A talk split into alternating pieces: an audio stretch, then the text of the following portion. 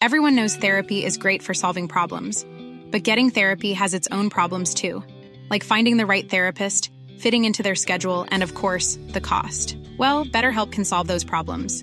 It's totally online and built around your schedule. It's surprisingly affordable too. Connect with a credentialed therapist by phone, video, or online chat, all from the comfort of your home. Visit betterhelp.com to learn more and save 10% on your first month.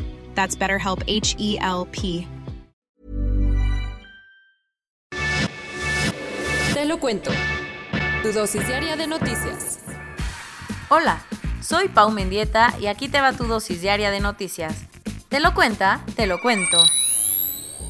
No, por favor. Muchos países han cerrado sus fronteras a viajeros del Reino Unido por la nueva cepa de coronavirus que se ha detectado en aquel país. ¿Qué?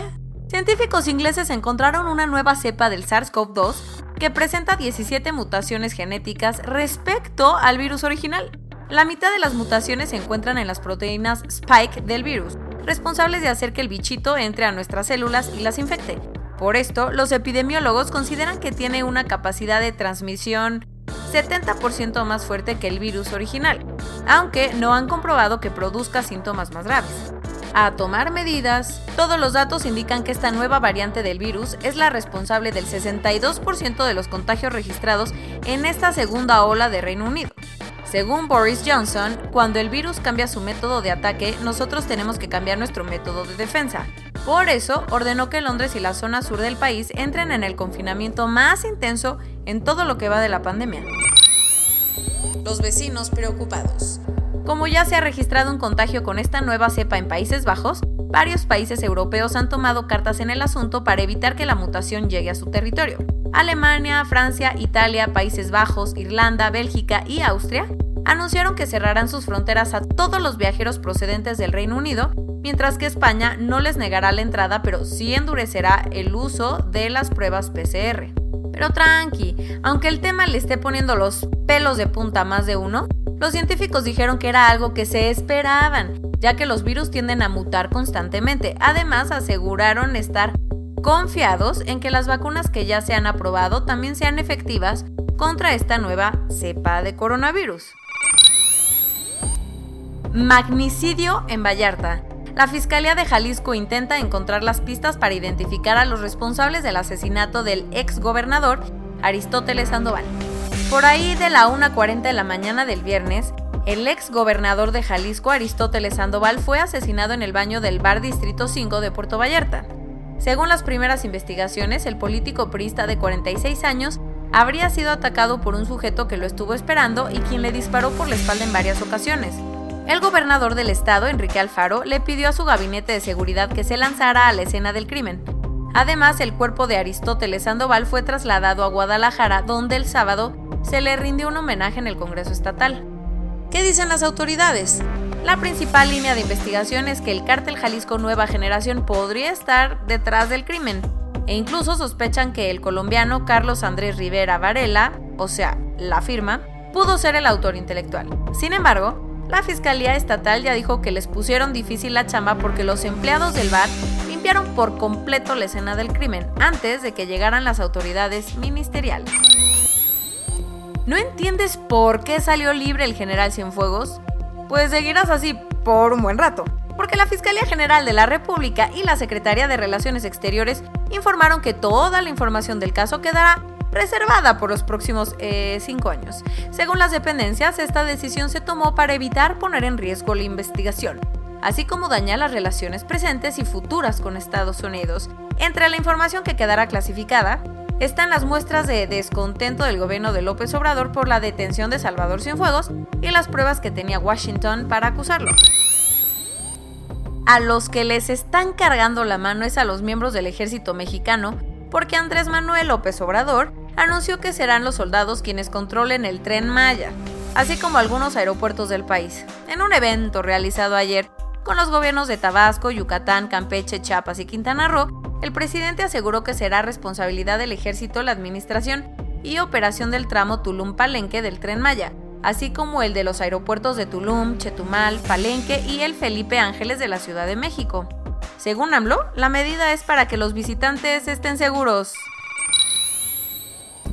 El software Pegasus, ese famoso programa desarrollado por la empresa NSO, sigue haciendo de las suyas y ayer el Citizen Lab de la Universidad de Toronto informó que se usó nuevamente para espiar a periodistas. La investigación encontró que al menos dos periodistas en Londres y 36 comunicadores de la cadena de Qatari Al Jazeera recibieron ataques informáticos posiblemente asociados con los gobiernos de Arabia Saudita y Emiratos Árabes Unidos. Además, se cree que el ataque fue más complejo que de costumbre porque no hubo necesidad de que los periodistas hicieran clic en alguna liga que les llegó a su celular, como suele funcionar Pegasus. En un evento el fin de semana, el presidente electo de Estados Unidos reconoció que el cambio climático es la amenaza existencial de nuestros tiempos. Vaya, vaya.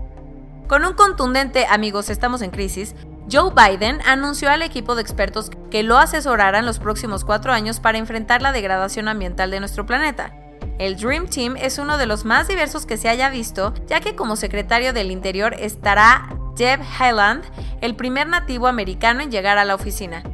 Además, el afroamericano Michelle Reagan encabezará la Agencia de Protección Ambiental. Pues a ponernos las pilas, ¿no? Más que nada, o sea, urge, gracias. Con todo y que no está muy contento que digamos en el Barcelona, Messi se anotó un nuevo récord mundial en el fútbol. En el partido contra el Valencia, que se jugó el sábado, Leo marcó su gol 643 con el Barça, nada más, convirtiéndose en el jugador con más goles en un solo club, superando a Pelé con el Santos de Brasil. Por si esta hazaña fuera poca cosa, la Pulga la consiguió en 748 encuentros, 10 partidos menos de los que necesitó O'Reilly. Corona Global en el mundo. A nivel global ya hay más de 76.760.000 casos y hasta ayer en la noche al menos 1.692.000 personas habían muerto. En México, 1.320.545 personas se han enfermado de COVID-19 y desafortunadamente 118.202 han muerto. Recuerda otra vez que se te va a olvidar otra vez, recuérdate. Quédate en casa, casa, casa, quédate en casa, casa. Ok, espero que se les pegue, qué horror. José Luis Salomía, director de epidemiología de la Secretaría de Salud, informó el sábado que la ocupación hospitalaria en la Ciudad de México ya está por arriba del 85%. Por eso, las autoridades de la Ciudad de México mandaron un SMS a la población avisando que los hospitales en la ciudad están al límite, por lo que es necesario regresar al aislamiento total. Se te dijo, se te repitió, incluso se te reiteró, se te exhortó y aún así hiciste lo que quisiste. Para ponértelo en números más claros, Claudia Sheinbaum dijo que solo hay 686 camas generales y 365 de terapia intensiva disponibles en la capital para atender a pacientes con COVID. A pesar de todo esto y de que ya estamos en semáforo rojo, se registraron muchísimos vendedores ambulantes y gente en las calles de la Ciudad de México durante todo el fin de semana. Se les dijo, se les comentó, se les volvió a decir. La esposa de Armando Manzanero informó que el cantautor ya está mucho mejor y se encuentra fuera de peligro, a pesar de que permanecerá unos días más hospitalizado tras dar positivo al COVID-19. El que también se contagió de coronavirus es Diego Sinue, el gobernador de Guanajuato. Con esto ya van 13 govers que dan positivo a la prueba. El viernes, la FDA de Estados Unidos autorizó el uso de emergencia de la vacuna de Moderna contra el COVID, por lo que inmediatamente empezó la distribución de 5.9 millones de dosis por todo el país. Y hablando de vacunas, Benjamin Netanyahu, el primer ministro de Israel, puso el ejemplo y se convirtió en el primer israelí en vacunarse con el fármaco de Pfizer. Algo por el estilo hizo el vicepresidente estadounidense Mike Pence, quien se puso la vacuna el viernes. Y si te dan miedo las jeringas, no te preocupes, porque Pence dijo que no sintió nadita, nadita, nadita. Mientras afinaba los detalles de su enorme proceso de vacunación, que empezará el próximo año, India rebasó los 10 millones de contagios el sábado.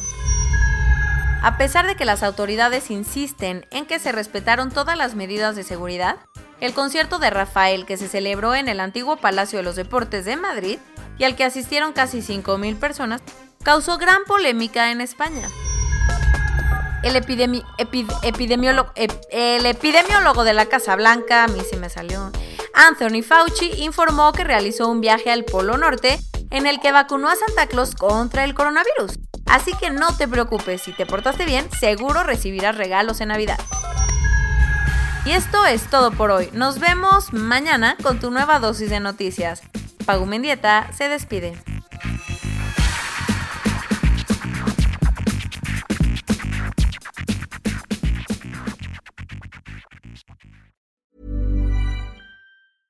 Hey, folks, I'm Mark Marin from the WTF Podcast, and this episode is brought to you by Kleenex Ultra Soft Tissues your ally to help tackle your allergy symptoms this season. I love the change of seasons, but nobody loves pollen and all those other things floating in the air that make you sneeze during this nice weather. Kleenex Ultra Soft tissues are hypoallergenic and allergist approved. So fight back against watery eyes and runny noses without worrying about irritating your skin. For this allergy season, grab Kleenex and face allergies head on.